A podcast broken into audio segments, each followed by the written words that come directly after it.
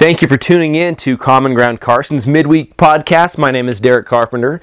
If you live in the Carson City area, we would love to connect with you. Check us out at www.commongroundcarson.com. Well, as we start out this podcast, I wanted just to ask Is there any sin in your life that's dragging you down? Is there something that seems like an addiction that you just can't stop, you can't get away from. Maybe it's been part of your life for a long time, maybe it's new, but it's causing damage in your life, it's causing damage in your family. Um, maybe it's alcohol, maybe it's lying, maybe it's you are a narcissist and you're stuck on yourself. Uh, whatever it is that is getting between you and your husband or your wife or your family, or just pulling you down, there is an answer, and, and we're going to be looking in John. John chapter 1, and we're going to be looking at the concept of light. Let me just read a few verses. It says this In the beginning was the Word, and the Word was with God, and the Word was God. Now we've seen that that Word is Jesus Christ. He was in the beginning with God. All things came into being through him, and apart from him, nothing came into being that came into being. In him was life and the life was the light of men. John introduces a theme here that we will see throughout the book, and we'll even see it later in some of his epistles about light. And he says this in verse 5 The light shines in the darkness, and the darkness has not comprehended it. Then it goes on and it talks about John the Baptist. It says that he was not the light, but he came to testify about the light. There was the true light, which, coming into the world, enlightens every man. He was in the world, and the world was made through him, and the world did not know him. Of course, that is Jesus Christ. But what is it about this concept of light that John introduces that we can learn from? Well, I want you to think about light for me, real quick, and think of light and darkness, because some would, would view this in a Greek way. Uh, John was writing in probably around AD 90. The temple had been destroyed by this time, and Greek thought was very prevalent. And they have this, this thought of dualism, somewhat as you would find in Eastern thought uh, the yin and the yang, uh, light and darkness equaling out. But there's a fact about light and darkness that I think John is pulling on, and they're not equal opposites, are they?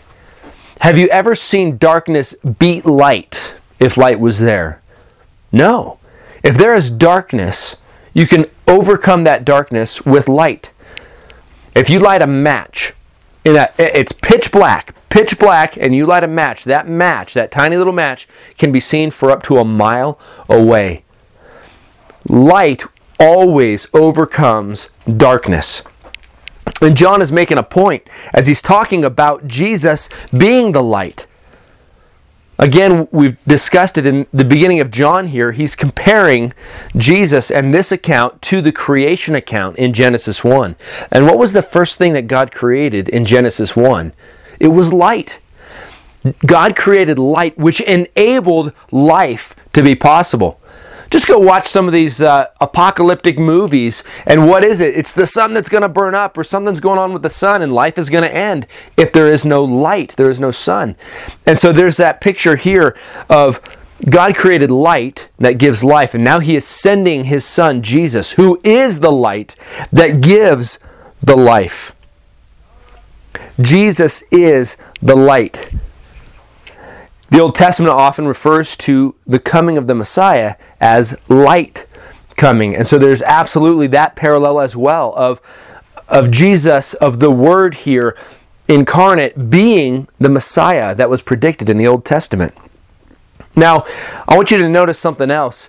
He says here in John 1 9, he says, There was the true light, which coming into the world enlightens every man.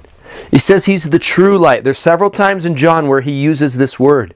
He says he's the true light. Elsewhere, he says that he is the, the true vine or the true bread from heaven. And what he means by saying true is true compared to false. There were fake lights, there were false lights that weren't true. And we live in a day and age right now that will tell you, believe whatever you want, and that's right for you. You can follow any religion because every religion will lead to God. But John very clearly points out here no. There are many false lights out there. There are false religions. There are false gods. There is only one true God. There is only one true light that can give life, and that is Jesus Christ. Jesus Christ cannot be one among many.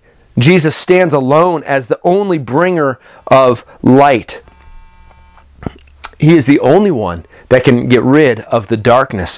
What he says in verse 9 here that there was the true light which coming into the world, that is the incarnate God, Jesus Christ, the true light came into the world and it enlightens every man. Now don't be confused. This does not mean universalism. This does not mean that everybody is going to be saved, but it does mean that everybody has access to this true light.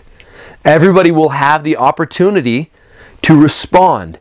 We can trust God with that. The light comes into the world and it overcomes the darkness. And so here's how I really want to apply this.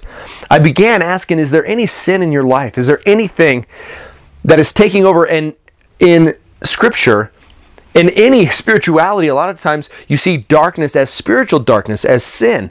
And John is talking about that here. And what is the only thing that can overcome darkness? Light. Any sin within you is darkness. And the only thing that can conquer that darkness is light, is Jesus Christ.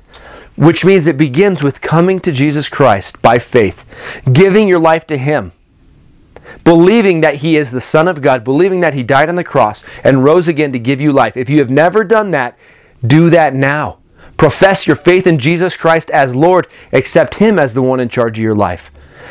But now, fellow believers, if you still have sin in your life, there's still darkness in your flesh. You cannot get rid of it by trying hard. You cannot get rid of it by, in your own effort, trying to clean yourself up, and then maybe you can come to church. Then maybe you can enter into fellowship.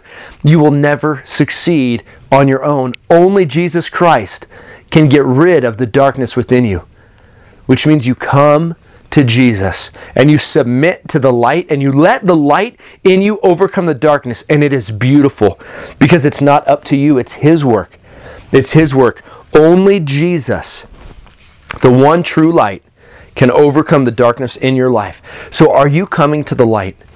Is Jesus a priority in your life? Have you placed your faith in Him? And do you place your faith in Him daily? to get rid of the darkness within you. We all are on this journey to become like Jesus. And as humans, we won't fully arrive. We know that until he comes back or we die and go to be with him. And until then, we want to become more and more like Jesus. We want the darkness to be overcome greater and greater each day by the light within us, which is Jesus Christ. But that means we must be exposed to the light. Let Jesus do what he wants to do in you. Thank you for tuning in.